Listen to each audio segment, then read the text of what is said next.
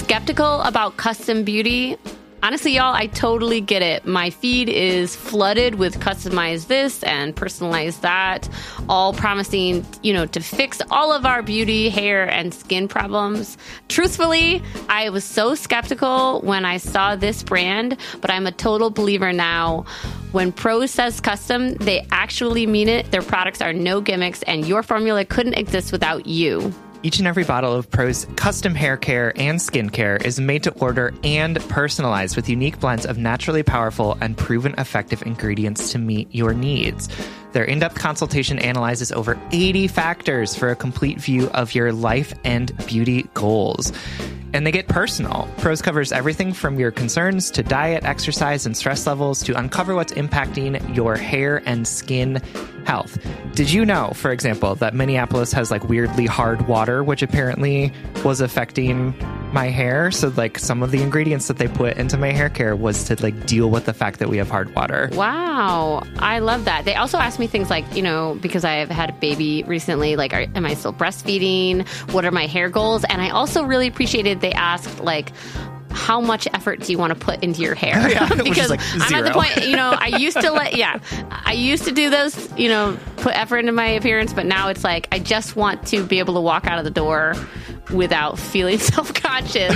Um, I, this is truly such a genuine endorsement. I've really enjoyed using these products. But don't just take our word for it. In a third-party, double-blind, dermatologist-supervised control clinical trial, this is like the gold standard of all of these trials, Prose proved that personalization works better than off-the-shelf alternatives.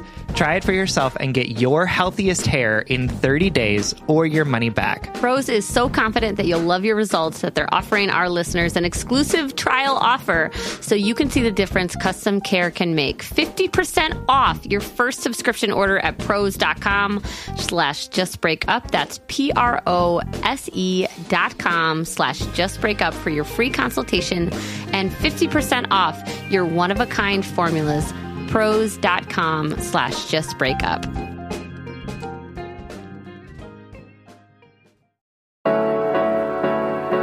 Welcome to Just Break Up, the podcast about love, heartbreak, and all the relationship advice you don't want to hear. My name is Sierra DeMulder. And I'm Sam Blackwell. And this week we're going to tackle topics like when the love we have just won't disappear, when it feels like we don't have enough information, and throwing our self-love out the window. Mm. But, right? But before we begin, we just want to give you our Surgeon General's warning, which is that we are not licensed mental health people. Right. We're not trained in anything except right. for hard knocks. Oh my God, not even. Oh my God. uh, sounds like you were like storing that one up for like months, like waiting to no, say I, that. Literally, it just it came to my head. Yeah, so we are not professionals, so our advice is just our opinion. So please take it as you see fit. This is your life, your decisions, blah, blah, blah. We're just two strangers across the world. We are just here to offer our humble musings, so hopefully shed some understanding and maybe some laughs on the incredibly rewarding but mostly confusing experience that is love. So, Sam, our check-in topic for today is actually our Patreon. Oh, neat. I love the Patreon. I do too. Um, for we recently made some changes to our Patreon, um, so we wanted to review them with everybody and maybe remind folks who don't know um, that we have a Patreon and what a Patreon is. So, um, a Patreon or, or Patreon, the website, is a artist platform that allows you to support your favorite creator um, by subscribing at a monthly fee. Or at different levels for like a, a small mm-hmm. monthly fee, which, depending on the creator, gives you access to exclusive rewards and content and whatever. So mm-hmm. um, it's a really amazing platform for folks like us um, because it allows us to uh, create exclusive content and monetize that content in a field that is typically free. Like you're listening to this podcast right now for free, which is amazing. Right. We love that our podcast is free for you to listen to, but it's definitely not free for us to make. So, mm-hmm. Sam, do you want to tell them what our first Patreon subscription level is? Yeah, so um, this might be familiar to you if you've listened to the podcast yeah. before, but uh, if you subscribe at five dollars a month, um, Sierra and I record a weekly episode, and those episodes are tend to be less formal, which is right. funny, given how informal this podcast already is. Right, right, right. Um, well, you get a little more, back, you know, behind the scenes. yeah, a little behind the scenes action. I think that Sierra and I, um, you know, are more... like open about some stuff on that. You know, we are yeah. much more relaxed. Um, Candid. We do answer letters, which is great. So people can still submit letters to the Patreon.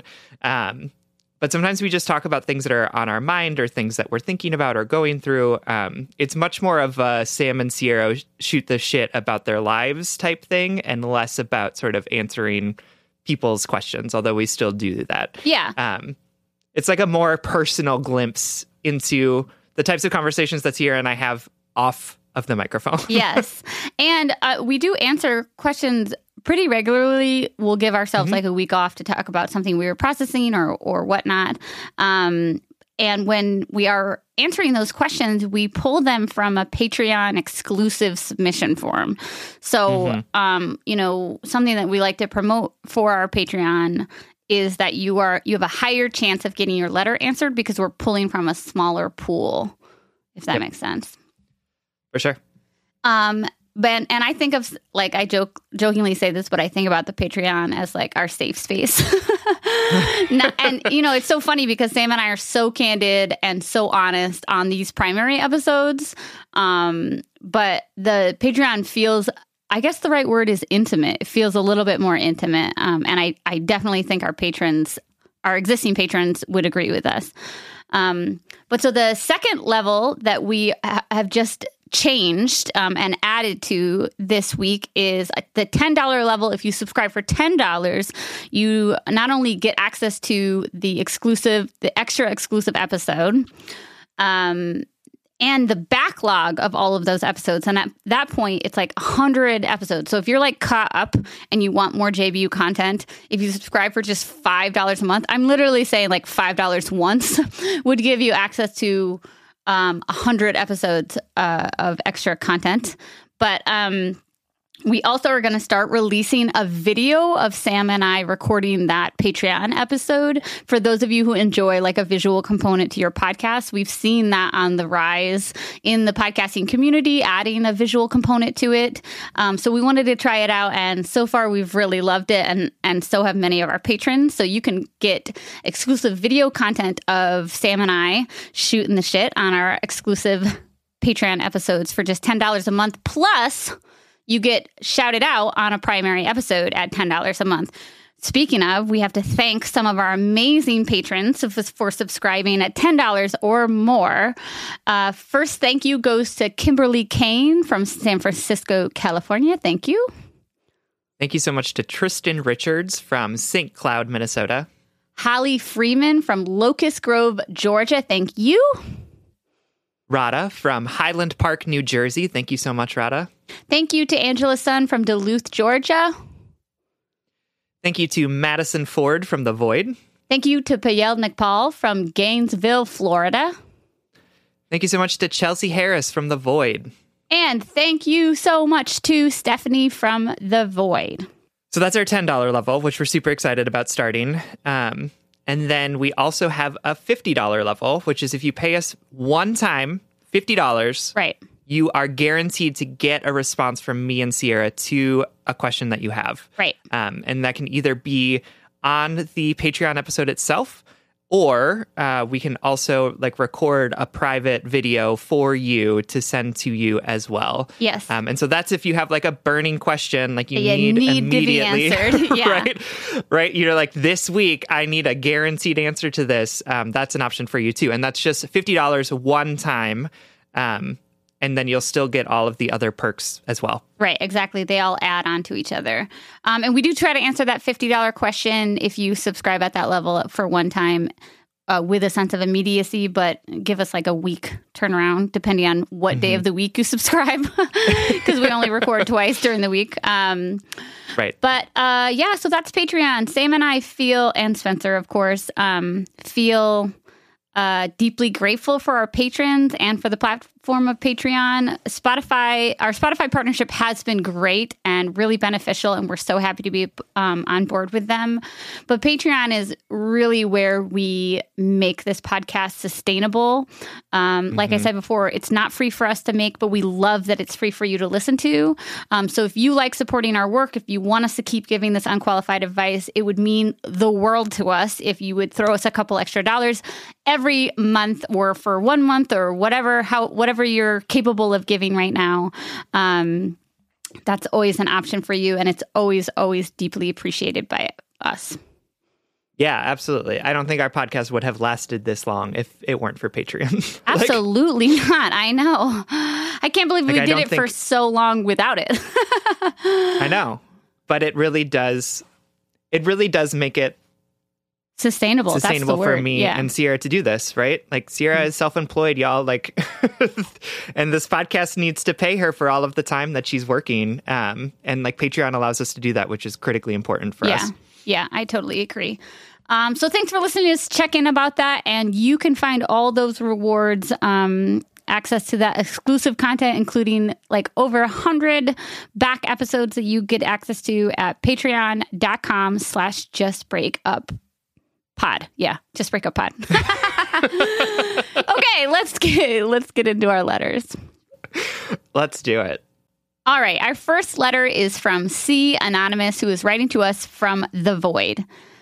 Hi, Sam and Sierra. I recently made friends with a group of people that has given all of us so much life and love. With one in particular, Jay, there is such an intimate and intense and strong connection. We talk on the phone, FaceTime constantly, and have Zoom movie nights. I talk about them to my friends and family and get so much comfort from knowing that our friendship exists. I genuinely think of them as one of my truest and dearest friends. Although they are married, they always seem to have enough time to commit to our friendship, and it feels so validating to be given this space and time. They came to visit me recently, and after a week together, we realized that our intimate friendship was actually deep love for each other. I feel like I should have been feeling guilt and shame, but I would be lying if I didn't say that it was exciting and beautiful. We used our last two days letting ourselves feel the love we know we both have for each other. We spent hours in bed with wine and spaghetti, laughing, crying, playing, and having amazing sex. We provided support for each other uh, that we both so desperately need right now. We discussed reasons why we are proud of ourselves and proud of each other. We connected on an intellectual level unlike anyone I've ever been with. We felt ourselves falling more and more all weekend, and while it felt reckless, it also felt unstoppable. We also didn't shy away from talking about the facts. This was unsustainable and frankly not an accurate view of what dating or a relationship would even look like in real life, that it would end and that they would go home and that our friendship and memories of the weekend would be left. We hoped that when it was over, we would find comfort and solace in the fact that we have a fairy tale we can always go back to and read and reread and continue to live our own lives as before. Well, I don't know why either of us thought that would fucking work. LOLOL. We were both devastated, like sobbing on the shower floor in the morning, devastated. Our hearts ache for each other every single day, but we are both admitting to continue our lives with this hurt in our bodies. We try not to say things that feel too dangerous, like I miss you or I wish I was with you, but they come out sometimes. Carrying this around feels like a fucking Taylor Swift song and not in a quote cute way. Although we are doing a great job at communicating about our needs and feelings, we try to avoid discussing what it would look like to explore this relationship. We live in different cities, have vastly different goals and plans, and oh, they are also married. Although their oh, marriage, yeah, I know, all, I feel like that is like a sidebar, you know. Although their marriage has hit a rough patch, I truly want them to succeed. I'm gonna... and do not want to come in the way of their love. We acknowledge that there is there are too many ifs in this equation, but always find ourselves coming back to the fact that the love we have won't just disappear. I can't help but dream about what it would be like to build a life with them, but that dream doesn't seem like it does Jay and I any good. I don't feel inspired to date right now, but I feel like if I'm not trying to find love, I'm waiting for J's. I feel like I'm waiting for something that may come too late or may never come at all. But what if it does? Mm. All right. See you, Anonymous. Thank you so much for writing and for listening to the podcast. Yeah, this situation sucks. Mm, it does. It really does. Yeah. In a lot of different ways. Yes. Um, it's really hard, and people are going to not like this that I'm going to say this, but oh God, I do I think it's really wait. hard. It is really hard to be the person outside of the relationship that has the entanglement, as as Jada Pinkett Smith would say. Um, it is. It's really hard to oh be God, like, this person and I could be together and are together in a very sort of like intense way. Yes. And I know that I can never be with them because every day they're actively choosing to be with someone else, right? Like that. And it's confusing because they're actively choosing to engage with me anyway. So it's total yes, mixed sure. signals. Yeah. Oh, absolutely. And I think um, it's a really shitty place to be in, right? Yeah. And I think, you know, there are, there are going to be people that say like, oh my God, no, never feel bad for somebody who's having an affair. But like, listen, remember, friends, we are all humans. And humans are messy, and we do things that we know are not good for us, and yet we do them anyway. And the the affection and love that we feel for people doesn't always respect the rules of like relationships and yeah. monogamy. Like yeah. it's that's the feelings that that C has in this situation aren't just going to go away because this person is married, right? Like, and so I just want to say like, I feel I feel that this is just such a challenging place for you to be in, and I feel that I can understand why this is like sobbing on the bathroom floor type of, of pain that you're experiencing. Yeah. I want to talk about the very, very real romance of the impossible, or like of the, mm-hmm. the the person who is unattainable. Um, and I don't mean that in like, we, we we definitely are capable of creating a fantasy of what we can't have, but I'm talking about like the real intensity that comes from having feelings for somebody who is in another relationship or, or is unattainable for some reason, and you two reciprocating those feelings at whatever capacity. It, the intensity knob is like t- cranked all the way up, and there's a yeah, real for sure. romance to it. Um, and I don't know what it is, what, what, what part of our either social conditioning or our, our brains or our bodies, you know, or our souls or whatever. I don't know what makes that so intense. And so there's a real romance to that, you know, like the what if. Um, mm-hmm. and, and the bad timing and like, oh, are we meant to be together or whatever? There's a thrill to this bittersweet ache of it. Uh, mm-hmm. That is just real. I just want to say that, like, I want to, um, like make space for making smart, ethical choices. But I also want right. to say sometimes these situations feel impossible because for sure. they feel so fucking intense. Yeah. I mean, it's like a double whammy, too, because it is long distance and you had like one wonderful week together, and like the the thrill or like the the magnification of feelings that also comes when it's like, oh, and we can't be together for this other reason, too. It's right. like there's just so many multiple reasons that like, and I don't know, like I would love to read a book about why this happens in our brains, because it It does. Like, yeah. it just does. I just, like, every person that I know who's had, like, an unrequited love, who's either in another relationship or is, like, long distance, and you, like, know it's never going to work. It's, like, all they can think about. Like, yeah, and I've had that, totally. too, where it's, like, oh, I'm obsessed with this person, and I don't understand, because all I can think about is that weekend we had together, and I, like, think about them all the time. I, like, want to text them all the time. I keep, like, waiting. It's, like... I don't know if like everyone's anxious attachment style gets triggered when like distance or like another relationship is involved. But like, if there's a book out there that that has been written about this phenomenon, please send it to me, because I am so interested in what our brains do. I just had an epiphany. It's we, you know, we we get so many letters, and we ask ourselves too, like, why did we stay so long in toxic relationships? You know, mm. like that's like the mm-hmm. most reoccurring question we get, I think. And you and I have asked ourselves that too about our own relationships. For and sure. we always talk about the peaks and valleys in those toxic or abusive relationships, like the peaks of their of their affection, of their approval, and then the, the lows when they are disappointed or they shame you or they gaslight you or whatever. And then the, their mm. affection again. It's like, oh my God. Literally, these unrequited relationships or these uh, never could be but maybe could be relationships, they mimic the same highs and lows because you have the peaks of, of being in love. Like, let's face it, falling in mm-hmm. love, having affection, having an intense crush, whatever you want to say, has a physical impact on you. Do you know what I mean? Like you, you feel the joys of love, whether you want to or not. And then you mm-hmm. have the lows of reality, the low, the anxiety of knowing that he's married, the anxiety of feeling like there's long distance, we've got different life goals. But then there's the peak again of, oh my God, but our sex was awesome and I felt so seen. But then I'm like, well, maybe he's doing the same for his wife, or, you know, like it's mimicking yeah. the same thing. So no wonder why we get stuck in these in these situations or these these thought patterns. Um, because it keeps reeling us back in with the good feelings. No, that's real. It's like it's uh, like an addiction. Yes, it's, totally. You're always sort of chasing that high, um, even though even if you know that high isn't actually going to exist. Right, like, right, totally. So, C, let's yeah. talk to you yeah. about how this is playing out in your life specifically, um, and.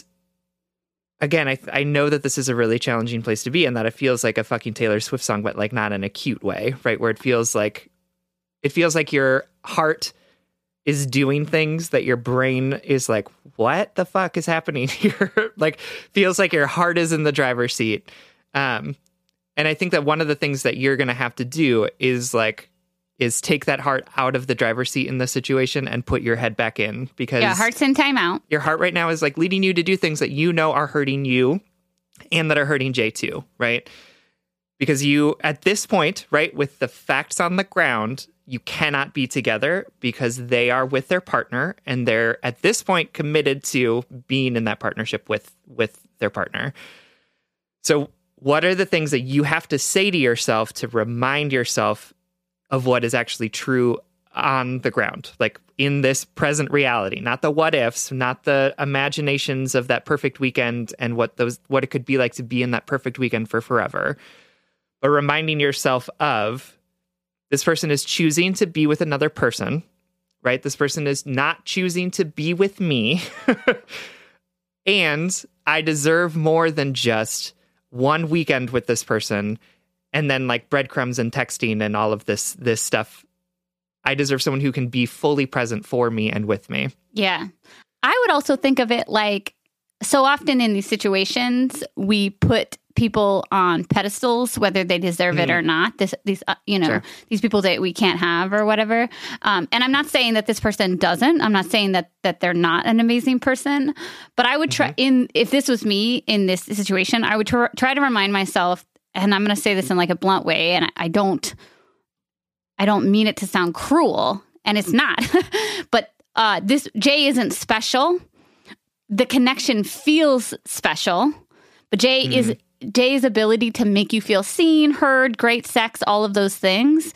Um, there are people out there who are great in the bed, who who are great, um, you know, compassionate listeners, uh, will have great emotional intelligence, who will be able to connect with you, who are single. Um, mm-hmm. And I'm not saying that Jay isn't special, even though I literally just did. But, but it, you know, when I'm trying to get the, my heart out of um, the driver's seat, I try to tell myself um, that what I feel for them isn't a one-time experience. And in fact, I could feel it even more deeply with someone who was around all the time, with someone who was available, mm-hmm. you know. And I know this is all... V- very d- difficult. You know, it's really hard to argue sure. with your heart.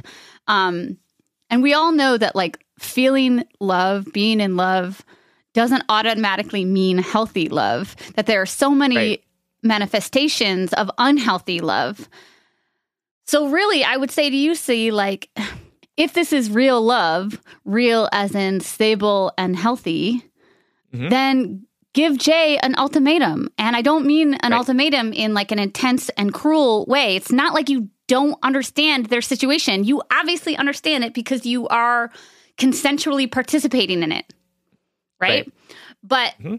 you can give Jay an ultimatum and say, listen, I feel so deeply connected to you and I'm so grateful for that, that we met, but this is obviously not sustainable for either of us. It's not healthy mm-hmm. for either of us, even if it feels good sometimes. And if you, if you don't want to be with me, then, then I got to let you go.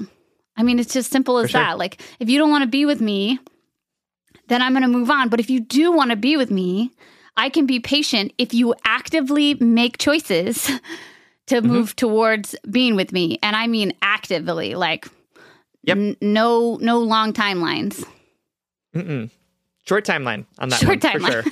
For sure. um, no, and I absolutely agree with that. And you you talk about in your letter, you know, you're, that you're doing a good job of communicating your needs and feelings, but that you don't talk about the future of this relationship, and you try not to say things like, I miss you and I wish I was with you. Yeah. Which is like, I want you, I say that explicitly to see, to like put it all out there and say like, do you understand that those are two opposite things that are happening, right? right? Like right.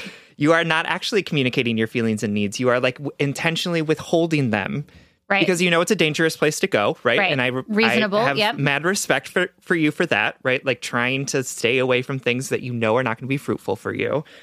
But you're in a relationship that is with this person that is fundamentally not about your needs and not about your feelings, right? It's about some of your feelings, right? right? It's about the intense longing that you both have for each other, but it's not about you as a full human, which is about, which is someone who needs to be with someone who wants to be with them, right? Yes. Is someone who w- needs to have someone who wants to talk about the future of their relationship, that wants to do active things to be in partnership with you.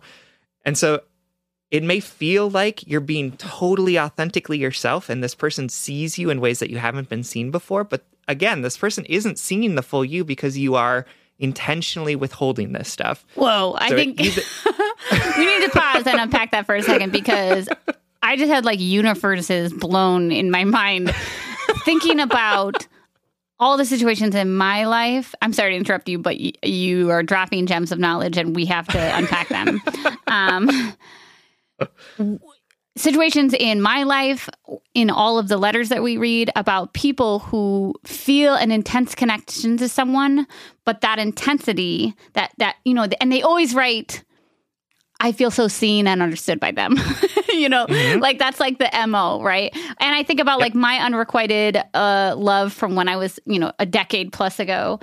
I felt like we were kindred souls, right? Like that we were that we were soulmates from a from a different time, and that nobody understood me like he did, except for I would curate my behavior and my needs from him to best suit him. Like, and I was like, oh my huh? God, but he knows me so well.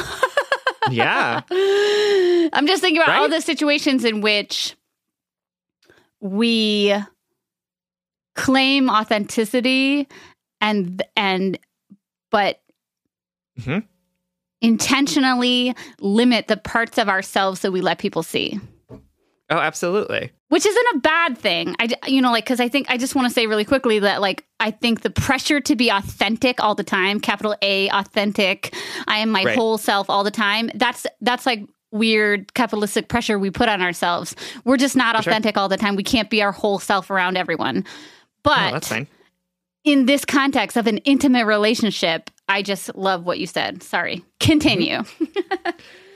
No, I don't even remember where I was going, but I'm glad yeah, that we I'm stopped really to sorry. Talk there. No, but it's, I think it is like a, a faux vulnerability that you're sort of relishing here, right? Whoa, because to yeah. be actually vulnerable would to say like, I'm really unhappy with this and I need something different from you. We're both hurting.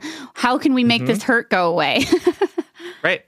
And for me, this is like a shit or get off the pot situation. Exactly what Sierra said. Of like, that's, yeah, that's what in my that, grandpa always used to case, say. In this case, is she hit the toilet or? Like, I'm not they really either comfortable need to with shit this. Or get off the pot. Yeah, like yeah, one yeah. of the two. Yeah. And it needs either needs to be like this in between space that you are in is not sustainable for either of you. Yes. And pretending like it is sustainable is not working either. So it either needs to be like a, okay, we can't be in each other's lives anymore because this is causing us so much pain, or we need to figure out a way that we can actively be together because this in-between isn't working. And that sucks. Like, yeah, I don't want to like belittle that and say like, just do this thing. It's super easy. It, this is such a painful place to be in because there are no really good options, right? Yeah. It's either you figure out this thing that doesn't seem like it's going to work because of all of the reasons that you listed, or you figure out how you put boundaries and space between you, this person. And by boundaries and space, I mean, like, stop talking to this yeah, person. Yeah, block them. Mm-hmm, mm-hmm. Right? Because, like, this is not a sustainable place for you to be in. And yeah. you deserve more than, you deserve sustainability. You deserve to have someone who's going to be in your life and match you on that intellectual level and eat spaghetti and wine in bed with you, which, like, let's talk about that because, like, that... Stains, man. Oh,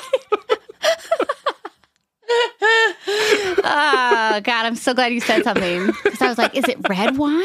Oh, my God. Right? Like, ooh, I'm so nervous. What color are your bed sheets? Um, like, you deserve that. You deserve that every weekend, right? Like, yes. you deserve that more often than just, like, this one time and then, like, a lifetime of sad text messages, right? right? Like, right. you... I know it feels like this is so amazing and so fulfilling, but it's it's an empty type of high, right? Mm. It is not like it is not a nutritious meal. It is like a thing of Doritos, mm. right? Like, mm. love which Doritos. No offense, like I love Doritos. I literally yeah. have a bag. I There's have like literally a whole like bowl. A chemical in them that makes you feel like these are awesome. and yeah, exactly, obviously, Jay like... has that same chemical. So exactly, and I and you like you deserve a fully nutritious meal and not just like a bowl of Doritos every month or whatever. Yeah. I I just had this revelation too. This is as full of you know subpar revelations from me. Um, But like in the in this situation, I think the last thing I wanted to do when I was like in love with somebody who didn't want to be with me or or into somebody who was in a relationship, the last thing I really wanted to do was speak honestly to myself. Everything I oh, you, know, you know what I mean? How we resist telling ourselves as it is, and we we squash that inner intuition that we have. For the right. sake of responding to their text message or mm-hmm. or being intimate with them when we know it's not ultimately the best thing for us, you know, or or whatever. Um, crossing those boundaries for the sake of getting something from them instead of nothing, instead of actually saying, you know what, I'm good with nothing. And so my mm-hmm. homework for you, my darling C, Anonymous, um, who I love and respect, like I... I have, there's no shame in this situation. Been there, nope. done that, okay? Absolutely. Um, but I, my homework for you is to say, I'm in love with a married person. I'm in love mm-hmm. with a married person. And this sucks. It sucks and it's impossible. I'm in love with a married person and I need to find a way to move forward. And I don't mean waiting on Jay, even though Jay might be able to get their act together or not, excuse me, not act together, but like Jay might be able to prioritize their life in a way that re- best reflects your part, your potential partnership or whatever. But sure. I think what's best right now is for you to focus on yourself. Um, and what does it look like to deal with the reality, honestly and openly, that you're in love with a married person? You know what it looks like? Mm-hmm. Not talking to that married person. Um, and I, I don't even mean that as a joke, but like sitting with that reality, be like, wow, this is a dead end for me. It's a dead end that I'm, that I'm like planting yep. flowers around, you know, hoping that it turns mm-hmm. into like this beautiful journey when I, it's, it's just not right now. Yeah. Got to face that pain. I would that say that pain. It's not even like, it's a dead end that your heart is driving directly towards and you need to stop and like, turn around and yeah. find a different path because, like, this is not, this is either going to end, no, let me say this. The way that this is going right now is going to end poorly. Yeah. Right? Yeah, yeah, like, yeah, yeah, yeah, it's yeah. it's going to end badly. I don't know what it's going to look like, but it's not going to go well. Yeah. So you either need to you need to find a different path to be on. And that is either being really upfront about your emotions and making some hard asks for what you need, right? Or it's by saying, doing what you need, which is to say, like, I can't be in this in-between space anymore. I can't be careening towards this dead end. Right. Because I know it's not going to work for me and it's not going to work for you either. Right. All right, see, we know this is a f- chock full of, filled with um, kind of a little bit of tough love, but only because we know you're in such a shitty situation that you got to hear it. Um, we mm-hmm. love you, and we thank you for listening, and we hope this helps. Thank you so much. We love you. All right, y'all know that Sam and I record every single episode of Just Break Up virtually, so I literally see this beautiful person on Zoom like multiple times a week, and every time Sam pops up into Zoom, I comment on their outfit, and I swear, like ninety-nine percent of the time, I'm like, oh my God, that, that outfit is so cute. Where did you get it? Sam says Quince. You too can upgrade your wardrobe with luxury essentials at unbeatable prices. Quince is here to transform the way you shop with a range of high-quality items priced within reach. That's right. They have one hundred percent Mongolian cashmere sweaters for fifty dollars, organic cotton sweaters, washable silk tops, and timeless fourteen karat gold jewelry. And the best part, all Quince items are priced fifty to eighty percent less than similar brands. By partnering directly with top factories, Quince cuts out the cost of the middle person and passes that saving on to us. And Quince only works with factories that use safe, ethical, and responsible manufacturing practices and premium fabrics and finishes. I love that. Y'all have heard me talk about my leather bag that I use as both a laptop bag and a diaper bag. And I love it because love it. Honestly, it looks really cute in every single circumstance that I use it. Indulge in affordable luxury. Go to quince.com slash justbreakup for free shipping on your order and three sixty-five day returns. That's Q-U-I-N-C-E dot com slash justbreakup to get free shipping and three sixty-five day returns. Quince.com slash justbreakup. All right, Head and Heart Workers, you know I'm all about tackling our money shame and becoming fiscally empowered, regardless of how much money we make or how much debt we have. I think it's such a crucial step in our own self-acceptance and empowerment. That's why I love that today's episode is sponsored by Rocket Money. Rocket Money is a personal finance app that finds and cancels your unwanted subscriptions, monitors your spending, and helps lower your bills. With Rocket Money, you can see all of your subscriptions in one place, and if you see something you don't want, you can just cancel it with a tap. You never have to get on the phone with customer service. They'll even try to get you a refund for the last couple of months of wasted money and negotiate to lower your bills for you by up to twenty percent. All you have to do is take a picture of your bill and Rocket Money takes care of the rest. Rocket Money has over five million users and has helped save its members an average of seven hundred twenty dollars a year with over five hundred million dollars in canceled unwanted subscriptions. And listen, we always talk to you about like conflict styles and open and honest communications, but honestly, save your energy and get Rocket Money to cancel those subscriptions for you. Stop wasting yeah. you money. You don't need to practice that. Yeah. We don't need to do head and heart work with like customer service representatives. You know what I mean? Like just like... use the middle person. Just get Rocket Money in there to help you do what you need to do. Stop wasting money on things you don't use. Cancel your unwanted subscriptions by going to rocketmoney.com slash justbreakup. That's rocketmoney.com slash justbreakup. rocketmoney.com slash justbreakup. All right, our next letter comes from Eponine's gay best friend, which I love, who is writing from the void. Hi, hi. First off, I want to say I love y'all and the podcast. This podcast has not only helped me with my romantic life and understanding of healthy love, but also growing my relationships with family and friends. I also try to make the five cishet guy friends in my life listen to it because we know they need it. Aww. So thank you, babes.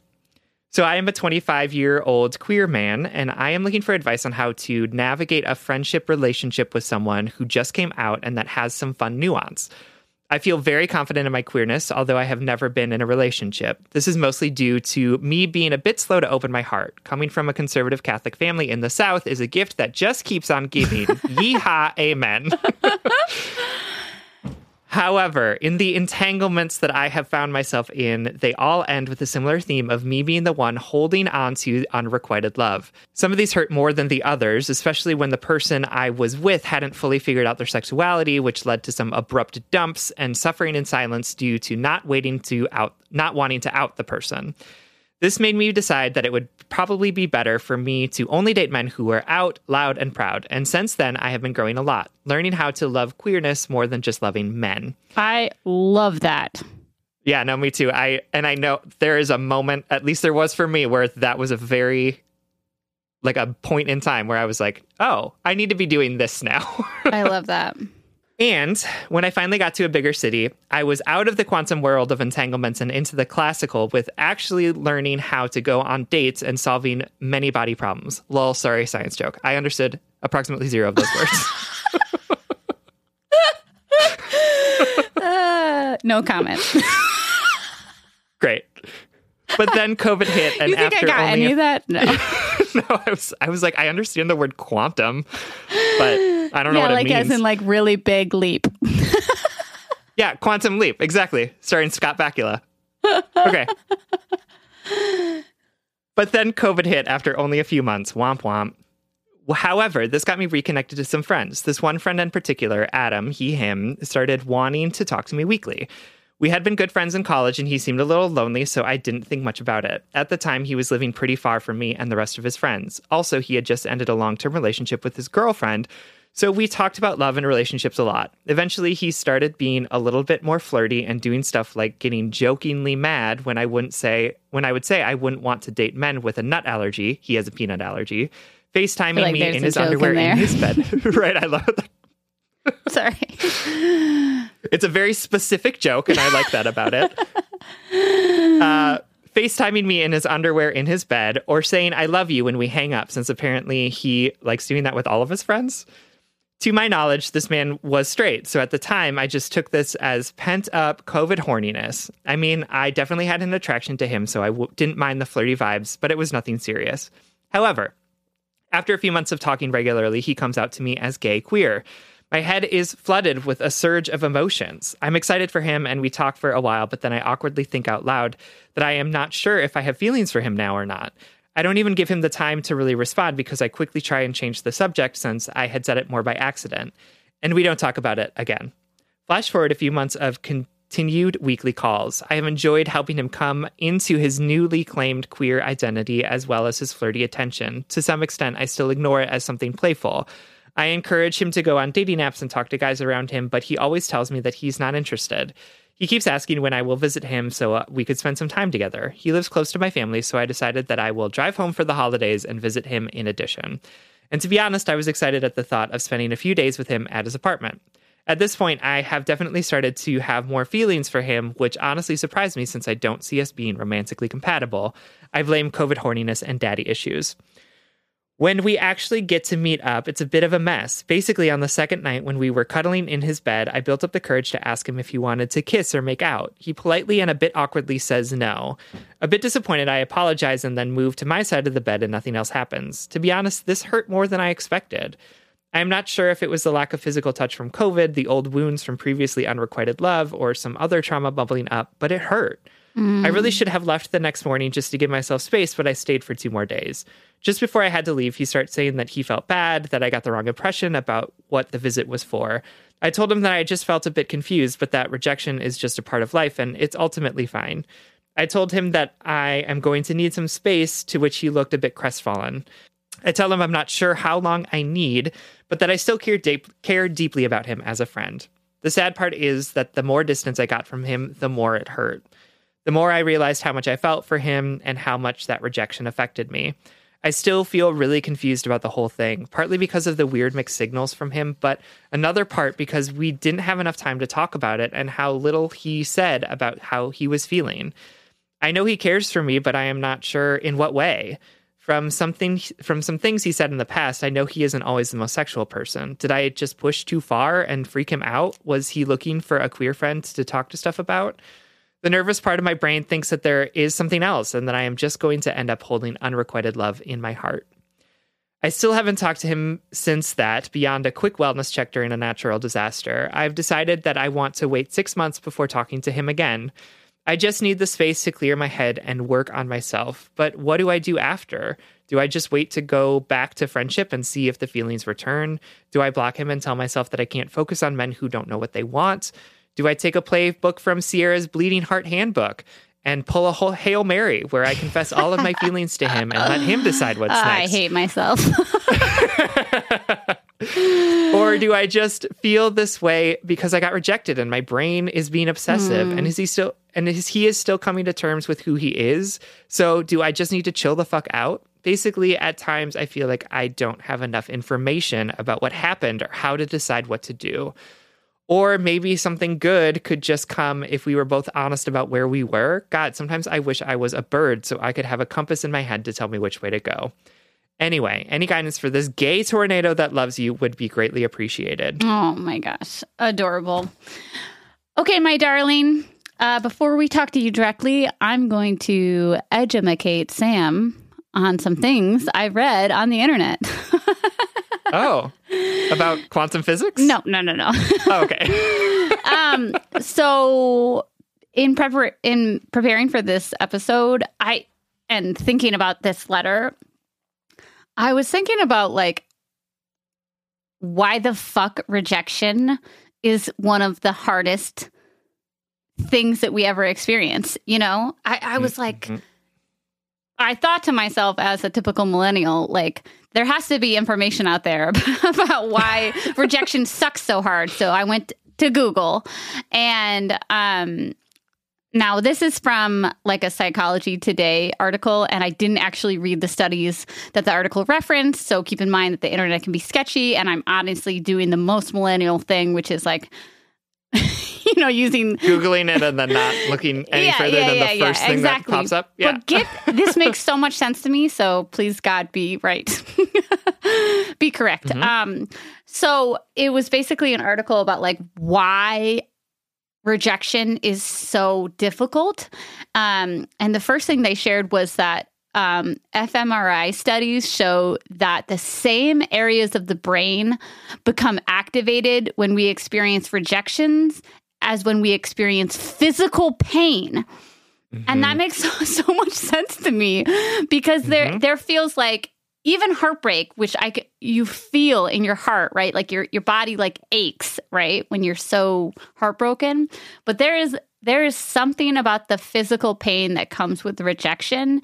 And they said that this, like, neurologically speaking, um, our rejection hurts us physically so much that our brains respond to things like Tylenol.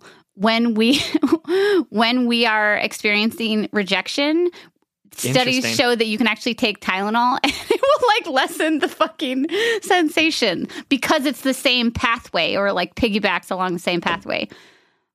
Wild. Who needs us? Yeah. Just take Tylenol. Yeah. Like, well, that is, like, so not who I am, but yes.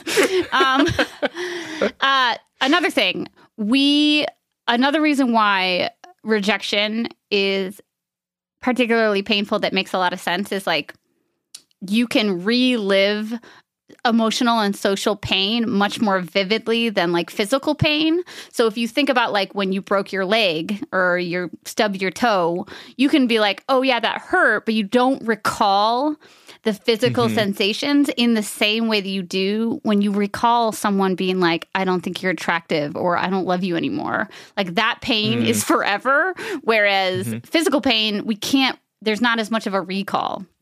And then the last thing I thought was really interesting, the article went on, but these are three things that I pulled from it um, that I was fascinated by. Uh, rejection doesn't respond to reason, in that in certain studies, like, participants were basically, this sounds like human torture, but they were they were put through an experience where they were rejected by they were rejected by strangers, and that that and. Sam's face. This is when oh video God, content of our podcast Um, uh, but that to be rejected by a stranger is just as painful, um, or and and and more importantly, like illogical, um, because we don't even care if they're like. If we don't know them or they're a bad person mm. or whatever, we feel this sure. physical pain of rejection so much, even if they're strangers. Fascinating, right? Yeah. This just proves like our brains, our brains are doing so much that we don't even, we think we're like in control and we're like heavily evolved creatures. For sure. We're never in control. Yeah. Um, and this isn't even about you, Eponine, but we'll get back to that.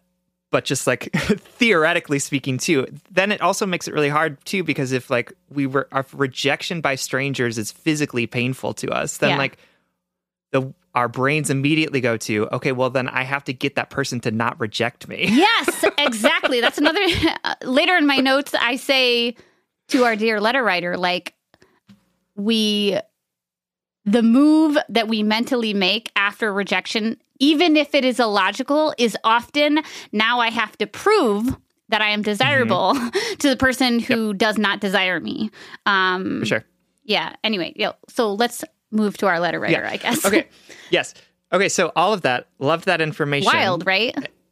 Yeah. And I think what I want you to hear from that, Eponine, is the fact that this rejection is real and like the hurt that you're feeling is real. Um, And you don't have to, like, dismiss it. You don't have to say, like, I don't, I'm so surprised by why I'm hurt. I don't understand mm-hmm. why I'm still hurt. Like, this is real. Like, you don't have to, you don't have to make it small because there are, because you were rejected by this person and there were all of these mixed signals and, like, all of this stuff. Like, you don't have to do that for yourself. You can just sit in the pain that is this rejection and say, like, this is real. I feel hurt. And that's hard for me as a head person to do that kind of stuff. And I can feel you, my... friendly physics major, I can feel that you are also maybe a head person. And so one of the ways that I would, I want you to sort of embrace this is to get out of your head and give yourself twelve reasons why your hurt doesn't matter, why your feelings are, are, shouldn't be this big. And just let yourself feel the feelings. Like, yeah. you like this guy. You, you really wanted to be with him. You wanted to make out with him and, and go beyond cuddling. And mm. you've been talking and you've been developing feelings for all this time. And he said, no, like that is hard. That is really challenging. That is like a lot of hurt that can come up from that. And so I don't, I, my reaction whenever I feel big emotions like this is to think about them and to experience them through my thought patterns and say like, oh, here's why I'm feeling this way. Here's why I don't need to feel this way, blah, blah, blah, blah, blah. But that doesn't get rid of the, the feeling. Mm. And like sitting in the feeling is really what helps us. That's and, funny. And embracing the feeling and moving through it is really what helps us get over the feeling, because running away from it means it's just always going to be behind you, ready to get you right. all, at all times. Right. I said that's funny, not because it's like, haha, funny, but because I'm a heart-centered person or like a feelings, uh, you know, you know, servant to my feelings. um, that I actually love those, the the information off of those studies about how, how like not feelings-based rejection pain can be, you know, that it's actually mm. like um, my brain lying mm-hmm. to me or whatever. I like it because it helps me make sense of my pain. And also for the people out there who I know have written in and been like, why do I feel so rejected by this person that I don't even like? Um, like you, Eponine, said that you didn't even see a romantic compatibility with this person. You had like maybe sure. a crush or an interest, but you intellectually were like, I don't see this. It surprised me that I was into them, you know. Um, for me as a feelings-based person, that sort of, pa- you know, understanding of my, I guess, brain pathways actually helps me speak sense into my illogical heart, I guess, mm-hmm. which mm-hmm. is the opposite of what you find out of it, which is just cool. It's just interesting how different everyone is. For sure. Um, but uh, Eponine, I, I mentioned this earlier, but um, some, you know, some things that I would be saying to myself right now if I was you, to to like speak logic to my pain, or like I guess to, it's a yes and situation, because we can I I I also have to catch myself from being too, what's the word that you use when we like use um use our Enneagram or our, our attachment style as like a blanket statement to where we oh like we pathologize our yes selves. Yes, exactly. Um, I don't. I I. I think that it's hard when we give advice, we kind of take different angles and we avenues that we are familiar with, but we're all so complicated as humans mm-hmm. that we it, it's always a yes and situation. It's always sure. that we can we can make space for this pain and acknowledge it and say that it's okay that I feel pain and that I feel re- you know pain from being rejected by this person, even though I wasn't sure if I wanted to be with them. It feels. It's okay that I feel confusion, you know, make space over those feelings. And also, mm-hmm. while you're like snuggling with those feelings and telling them, th- them that they're valid and that they're welcome, you can also say, you can comfort your brain or your, or your, your thought-based center or whatever. I guess that's another way to call a brain. I fucking hate, I hate myself today.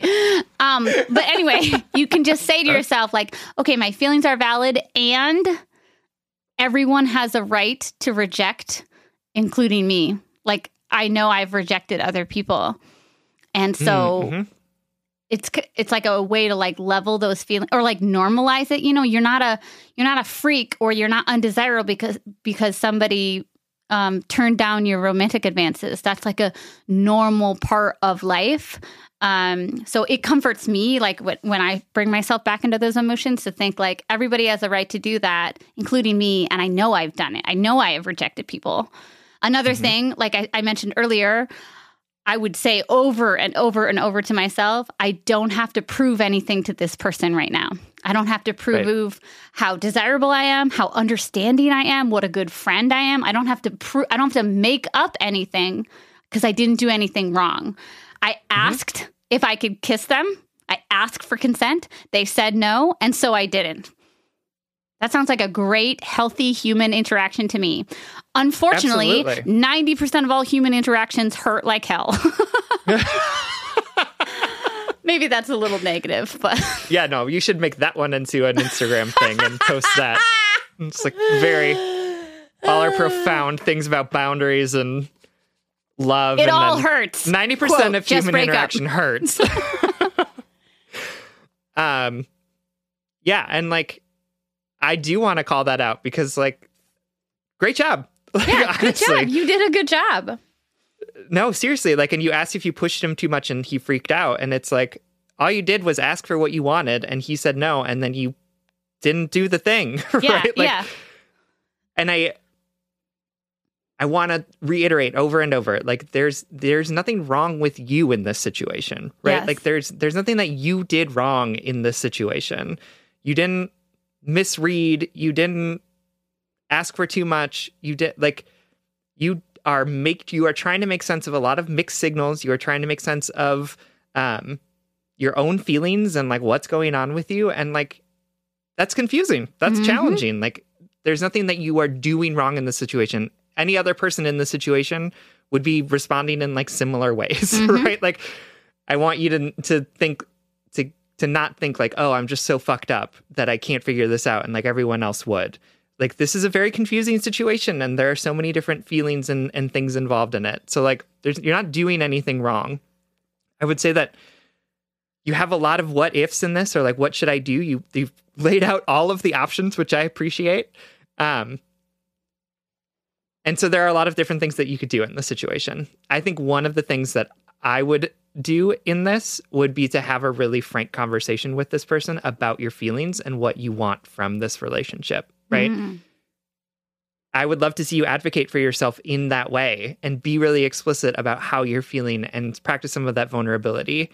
Um, and recognize the fact that like you might get rejected again, right? Like this person might still be like, might be like, I'm just not interested in this, in this relationship, or might give you a bunch of like wishy-washy answers as humans mm. are wont to do. Or you can take a step back from this relationship and say like, this isn't working for me. I need more space, the space that you're already giving yourself. Right. But I do think it needs to be sort of, I'll say this, the only way to get more clarity about how this person is feeling about you is to ask this person how you're feeling, they're feeling yes. about you, and be really clear about how you're feeling about them. Yeah. Right? That's the only way to get past this, like, everything feels uncertain, everything feels unclear. Clarity is empowering. Absolutely. And so talk about those things and ask those questions. If you don't get answers that make things more clear, then there's not going to be clarity there, yeah. right? And you don't need clarity to be able to take a step back and say, like, I need clarity in order to be in relationship with you. And the fact that there is none means that I can't be in this relationship with you. Yeah, totally.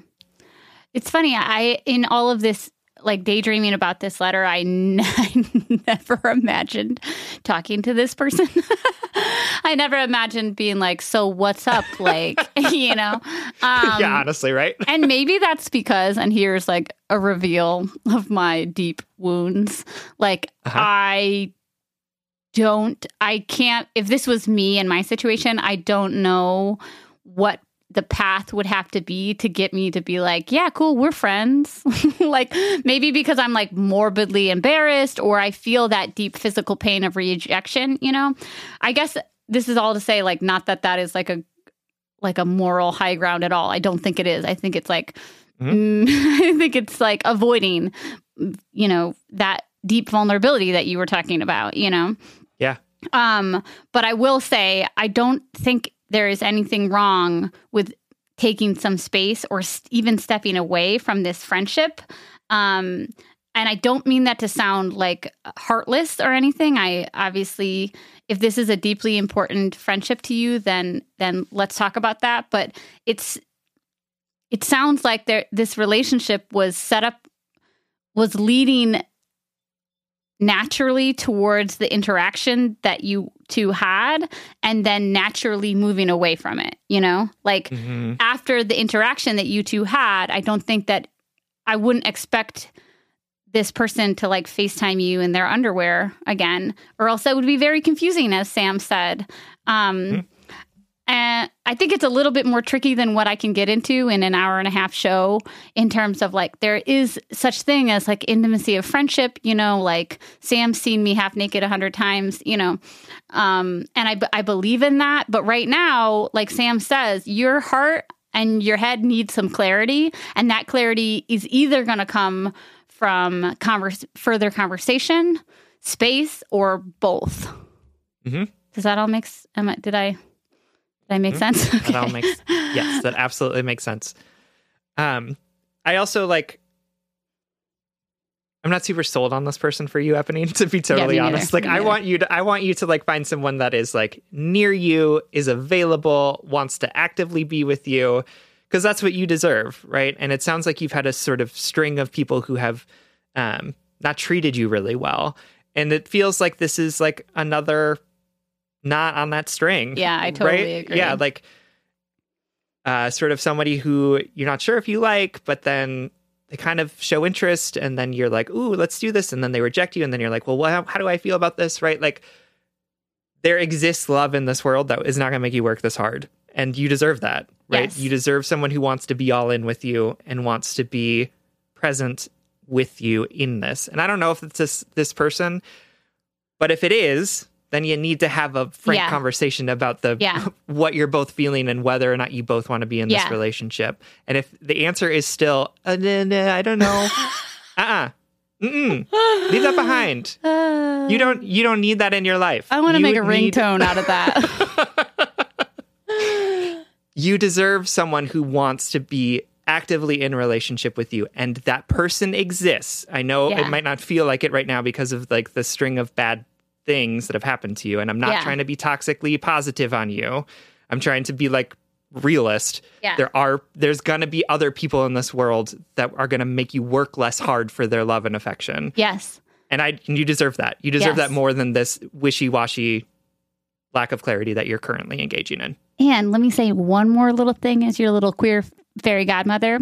You deserve to be all into a relationship too, because I read that in mm, your letter yeah. of like this. Mm-hmm. this willing to tiptoe around the edges for either friendship or not to get hurt or whatever. But like, find yourself that you want to go all in with somebody that you want to go all in with and who wants to go all in with you too. Um, you deserve that.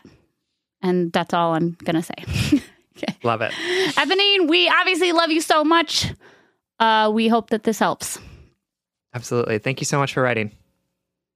All right. Our final letter comes from Kristen, who is writing to us from Philadelphia.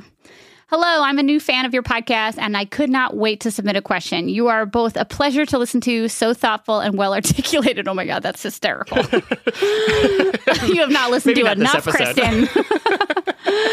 So thank you in advance for that. Side note, I love your title, Just Break Up. I have heard this thought cross my mind one too many times when attempting to give relationship advice to others. Um, that's hysterical because I get such mixed reviews on our... No, I get mostly negative reviews on our name. Yeah, mostly negative, I would say. People are like, and then I recommend it to my friend, and they're like... Yeah. Or people are like, I don't really want to buy merch with Just Break Up on it. Oh, I do. I know. I want to walk around in that. Okay. Like, are you looking? Are you looking? I, I'm a thirty-year-old straight female, and within the last few years, I've given dating a lot of thought. In my twenties, I was in a loving six-year relationship that eventually became an engagement, think white picket fence, American dream kind of thing, that I suddenly broke off because I was feeling less and less aligned. This was a very difficult to do, and I've often questioned if it was the right decision, but it was a time of totally trusting my intuition, and I'm so grateful for trusting that process. Following that breakup, I quickly got into a very toxic relationship with a bar regular I've known for some time. That paints such a vivid picture for me. It does. It does. The next two years uh, were spent on and off with this guy with constant questioning of my own sanity. I like to think of myself as very self-aware and intuitive, and it's still a bit disappointing to look back on this time of being manipulated and dwindled down, especially after that big step I made for, for my own path within leaving the healthy relationship prior. To make a long story a bit shorter, I eventually moved to the city seeking challenge and vulnerability in an attempt to climb out of what was becoming a sedentary rut. And I'm pleased to say that the toxic relationship ended for good, although we did give it another go after I'd moved, facepalm. My very frustrated friends suffered through through this off and on relationship with me, and it was with the help of their love and support that I was able to rebuild my confidence and feeling of self-worth. Mm. Fast forward two years later, and I'm now the single powerhouse, love and life. All I need is me. Don't need no kind of man, lady. I've always dreamed of becoming, and I'm loving it. After an immense amount of inner work, personal challenge, and reflection, I'd reached a level of self-love and support that I'd previously thought unreachable. Quarantine happened, and living alone, I began therapy, journaling like crazy, and rekindled my love for yoga, meditation, and running. That is a different quarantine experience than what I did. That's how mine started. yeah, yeah, totally. Yeah, April last year was like very healthy and then yep. downhill. Uh-huh. All right. So this past September, I turned thirty. Everything felt so aligned, and I could finally, confidently, and comfortably say that I was ready to date again. Like clockwork, almost as if he dropped out of the thin air, a man showed up. Don't trust that man. Mm-hmm. They He's come out of thin air. Yeah, that's like some Rumpelstiltskin sort of scary shit. Trying to steal your firstborn child. All right. When I tell you the universe works in eye-opening ways, y'all, I had planned a camping trip for a socially distanced musical fest, musical festival, music festival. I would so go to a musical festival, though. Oh my God. What would it be? Just like uh, improv, musical I, there would theater be like, nerds like us? No, I yeah, I feel like there would be like multiple Broadway shows happening on different stages, and you would like you could walk, walk from Hamilton them. To the Phantom of the Opera to Rent. Um, yes. Uh, I could like leave the part of Rent that gets so like moody, and then like go over to all right, okay. Anyway, uh huh, for sure. Okay, so to this trip, um. Uh, a friend bailed last minute, leaving an extra ticket. And the day of the departure, a guy I had met thirteen years ago and I always had this vague infatuation with, uh, commented on the blue out of the blue on an Instagram post of mine. I decided to invite him to the festival on a whim. We spoke a bit further through D Ms, and he wound up taking me up on the offer. Holy smokes, the trip suddenly got much more interesting. Mm. Wiggly eyebrows. Uh-huh. I, I added that for dramatic effect. The few days camping felt like a dream. We reconnected and became somewhat infatuated very quickly. I invited him into my tent after quite a few beers, don't judge me, the first night. And by night two, we were holding hands, swapping stories, and laughing like newlyweds. I remember feeling surprised at how easily it was coming to me. Sentimental physical touch has always been something that I warm slowly to, but with him, I felt immediately at ease. I texted my friends that weekend to quickly say, guys, I met my husband. Can't wait for you to meet him. Day three, we had to leave, and I felt a sadness I was trying to ignore the days prior finally wash over me, anticipating never hearing from or seeing him again. He lives two hours away from me. When I got into the car, I turned to my brother and said, that's someone I would one hundred percent want to date. Words I have never confidently said. Ever. Much to my satisfaction, we wound up texting a bit after and made new spontaneous plans to travel to New Hampshire the following weekend. After that weekend, we were a couple. Like its beginning, the relationship moved alarmingly fast. At first, it felt good. I was sure in my head that this was the man I was going to marry, that he was sent from the universe because I had demonstrated that I was finally ready for him. Everything mm. seemed like a fantasy, and though it moved quickly, I was reveling every second, reveling in every second of it, which made it very easy for me to turn a blind eye to the quickly emerging red flags. Doesn't it always happen like that, Sam? Yeah. Always. Within the first week of hanging out, I noticed a side of him that immediately made me feel uneasy. He was very easily and quickly picked apart things that I would say or had done. We had gotten into a bit of an argument the weekend we went to New Hampshire, and the following week, an even bigger issue came up, both times involving his questioning my worthiness. Y'all, this guy mm. even talked me out of going to therapy. In one of my last sessions with my therapist, I remember telling him about the issues that were coming up so quickly and voicing my biggest concern. Is this new guy similar to the toxic guy from my past, but better at hiding it? My intuition was immediately telling me that this was not right, but the hopeful and optimistic side of me told me to let it go and work harder. A guy does not just drop out of the sky like this to be ignored, right? Four months later, this past January, after becoming quickly more toxic and resulting in tears and fights at least once a week, the relationship ended. I was absolutely devastated for the few days, af- but after I allowed those feelings of sadness and loss to wash over me, I was able to see clearly again. In reflection, even scrolling through, through some of the photos on my phone from that time, I can literally feel the tightness, anxiety, and sticky, thick icky feeling I felt each day while in that fog. That is so fucking relatable to me. Mm. Everything I had worked towards, both self-worth and respect, et cetera, I so quickly tossed out of the window, allowing myself to be sucked back into this quicksand of, am I good enough for him yet? I remember sitting down with him one night to talk about my ongoing feelings of dread and telling him, quote, I feel like my light has been dimmed. A truly sad and accurate description. We were both fairly intuitive partners, willing to openly communicate about what we felt. Those feelings just so cl- clearly did not align.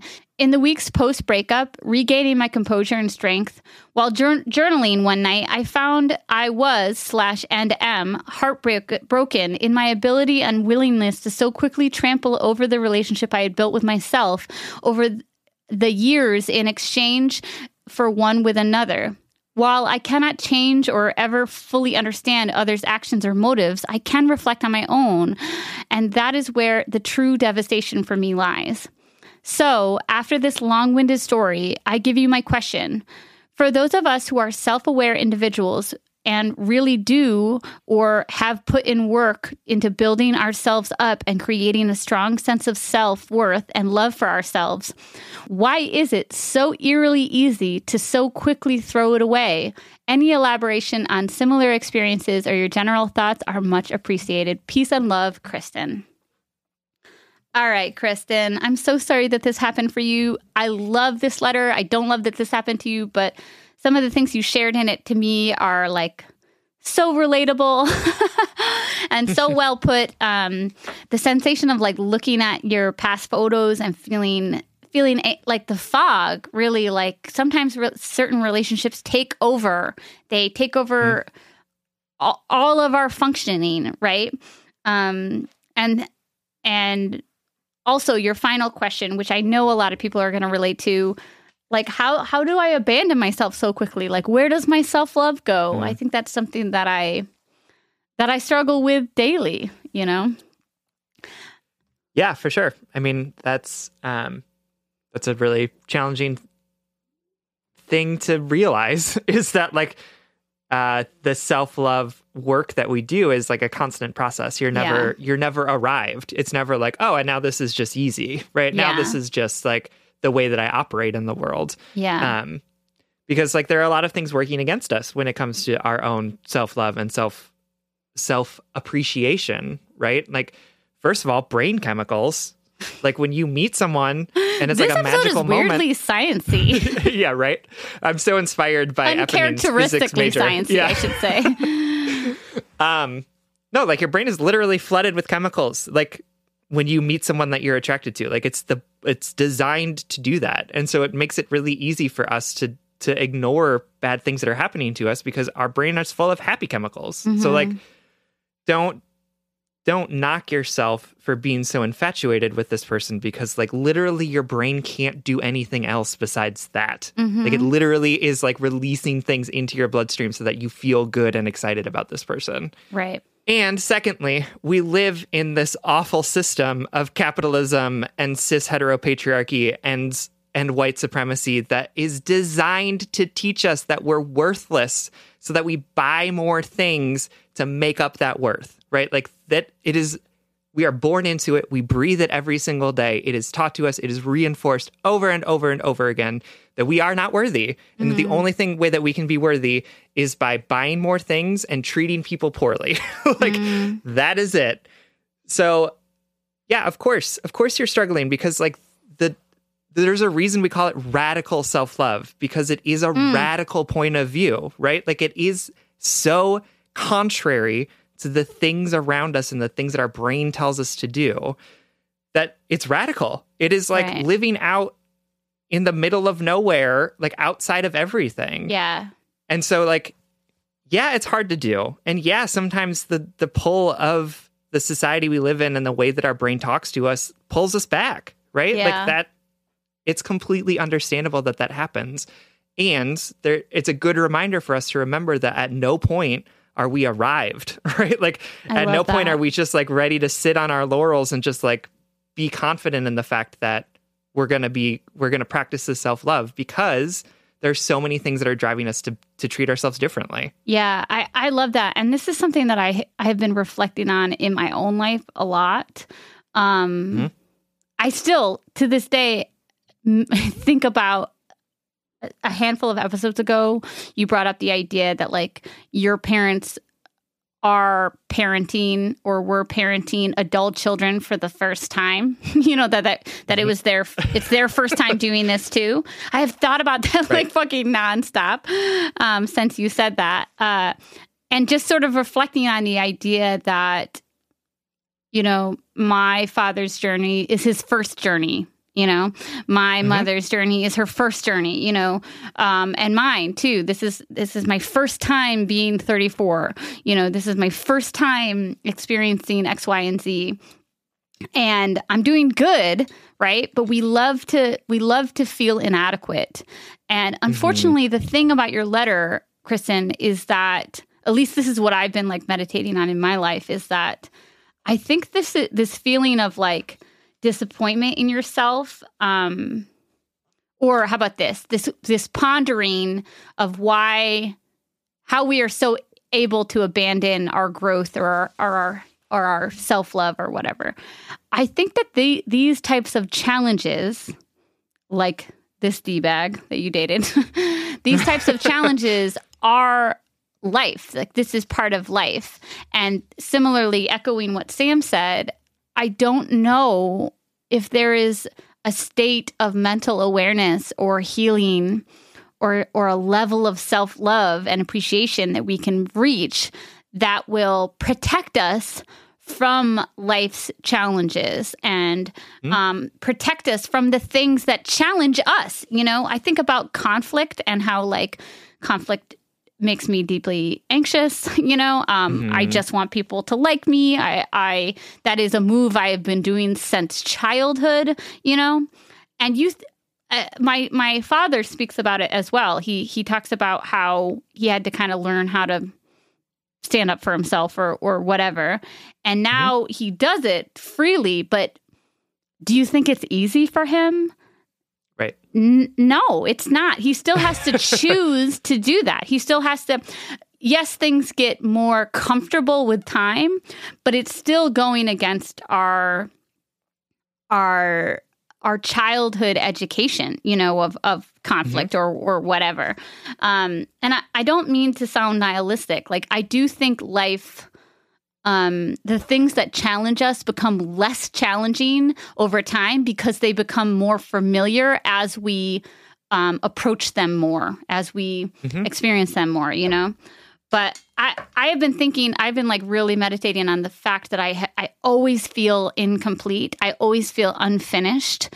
I always feel mm-hmm. like, oh man, well, one day, one day I'll meditate enough and I will eat well enough and I will, I will have boundaries enough that I will feel complete. Um, and I don't think that's ever going to happen.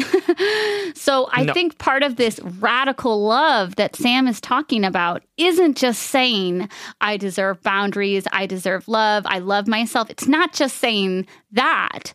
It's not just treating yourself with, um, it's not just being able to like not fall for beautiful assholes, you know, who are romantic and good in sack. Rumpelstiltskins, if you will. Yes, exactly. It's not just being able to defend ourselves, but it's being able to be compassionate for ourselves when we are nothing but human. I'm not saying Absolutely. This isn't frustrating, Kristen. Like, I have been there, girl. Like, I was thirty in an abusive relationship thinking, what the fuck? How the fuck did I get here again? Uh-huh. You know, like, it was... It was the most one of the most unsettling things I've gone through, particularly because I thought I had already g- been there, done that, never going to do that again. Ha ha ha, mm. you idiot me. You know, I thought I I couldn't believe I got myself into that situation again. So I, it's not that it's not frustrating, but I think the let's shift it away from how do I love and respect myself so much that this never happens, but instead to how do I accept myself right now, who I am? How did I mm-hmm. get to where I am mm-hmm. right now? How did I su- survive? How did I thrive? And how did I maybe disappoint myself? And that it's it's okay to be it's okay to be disappointed. It's okay to be frustrated. But what is this? I wonder if it's not just radical love, but radical acceptance. How can you accept yourself right now as who you are? Yeah, absolutely. And love the person that you were in that relationship. Yes. Right? Like that well, person that was... what a beautiful sentiment. Mm-hmm, that person that was hurting and that person who was, who you know was in a really hard place of feeling anxiety, feeling that icky, sticky feeling.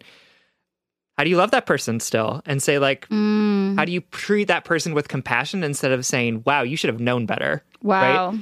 Like if you were, if that person were a friend, would you say like, wow, you really should have known better? No, you would say like, oh my God, I'm so sorry that happened to you. I'm so sorry that you were in that situation. Like that person really treated you poorly. And I'm so glad that you're out of it. Right. Mm. And how can you express that same amount of love and compassion for, for the person who you were in that relationship, that person who you are, that is, that gets into relationships like that. Mm. Um, like that's, I have never thought about that, that about that's shifting right. shame to, to like love. I literally have never thought like, I still to this day dislike the person I was in that relationship I was talking about. Um, mm-hmm. And I have never thought about um, loving her. Uh, I gotta like change the subject because that like makes me so emotional and I won't be able to finish this episode if I like open that can of worms. Okay, we'll move on. Yeah, thanks. Uh, But but think about that one, Kristen. Um, and I'll also say, too, like the I do think that we talked about this in the last episode, too, but like there is no point at which you get the thing that you deserve, right? Mm. Like you there is no point at which you like have done enough of the self-care work and built enough of a relationship that like the universe will then provide you with the thing that you want, right? Like it, that's not how mm-hmm. it works. Totally. And I think that's how it's been fed to us, right? By saying like, meditate enough times, buy this app and this book and watch this video and suddenly good things will come to you. You will mm-hmm. manifest good things in your life.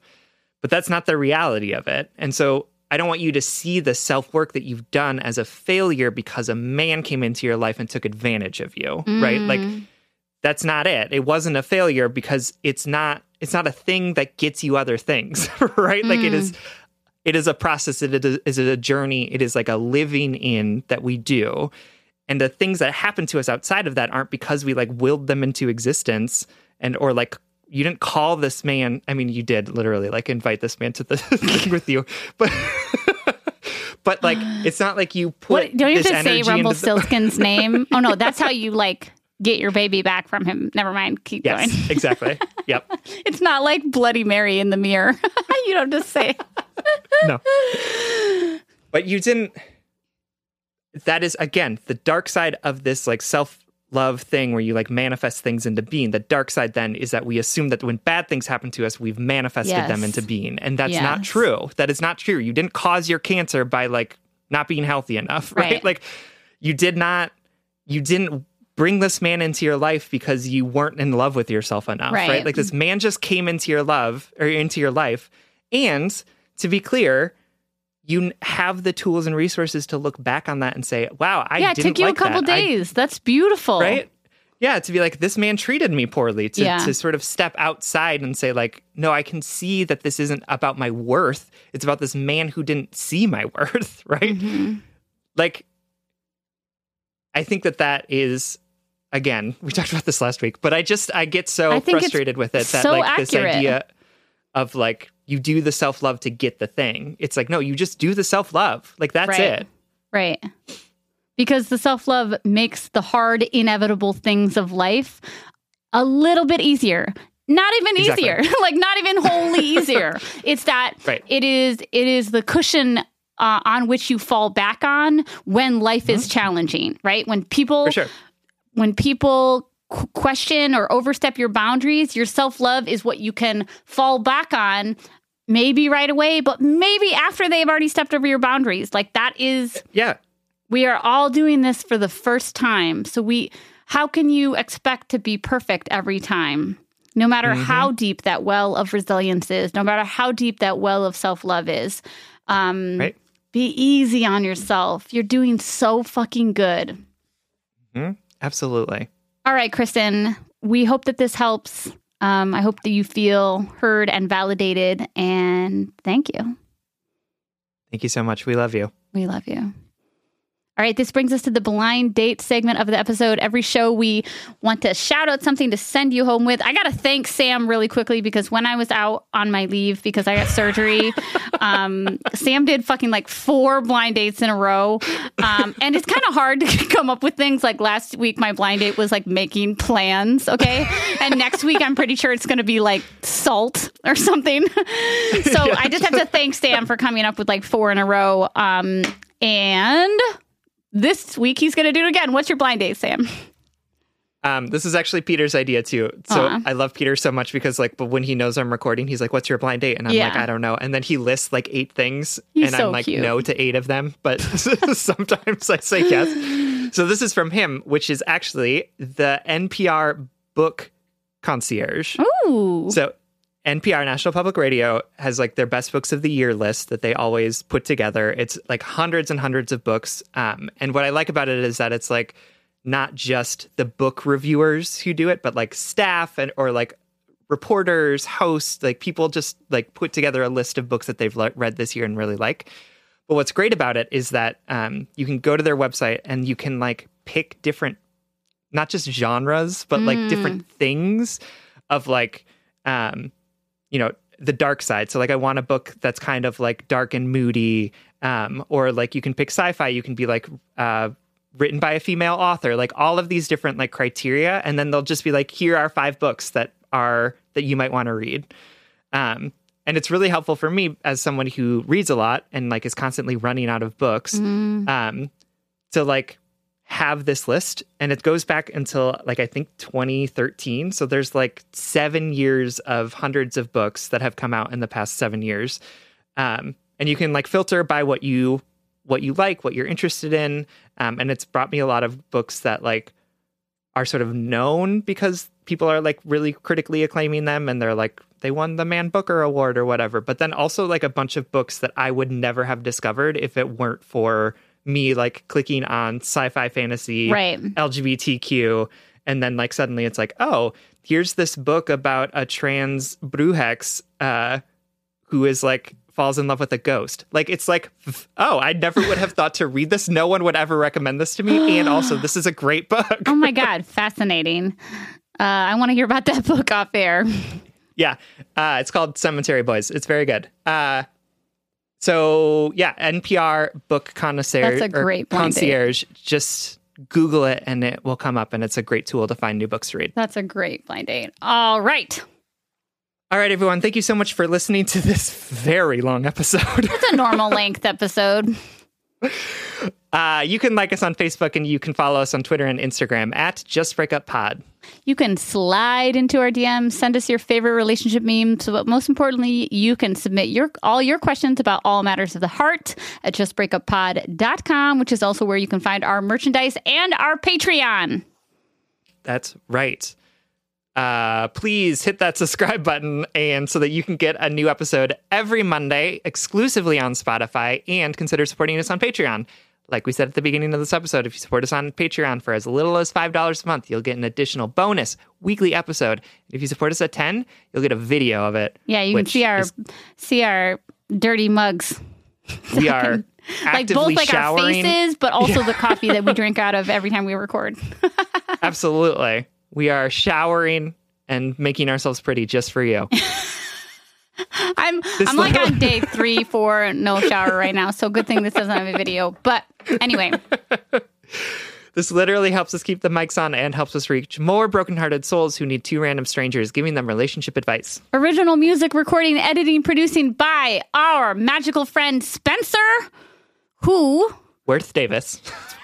I don't know if he wants his whole name, so he can decide whether or not he wants to cut Did he that. Say he wanted his whole name? He said he wanted his real name. Oh. Yeah, I don't know. You could just like, okay, you can use either of these. Spencer Wirth Davis, who, sadly, for everyone in the world, especially conspiracy theorists, are... Uh, is no longer doing um, new episodes of his podcast, the What If podcast. You can still check it out. You can still listen to all the back episodes. You can also still support them on Patreon or grab some of their merch before their last episode. Um, so we want to say a loving farewell, farewell to our podcast sibling, the What If pod, um, and say thank you and congrats to Spencer for for making another successful, wonderful podcast in addition to Just Break Up, and for all the work and labor that you do for us as producer, manager, friend, et cetera. We love you. And remember, you are enough. You were enough even when you hated yourself, even when you betrayed yourself, even when you hurt others or maybe weren't proud of your behaviors. We are all becoming. We are all doing this for the first time. Practice leaning into that radical acceptance. Accept yourself as you were, as you are, and as you will be. And if all else fails, just break up.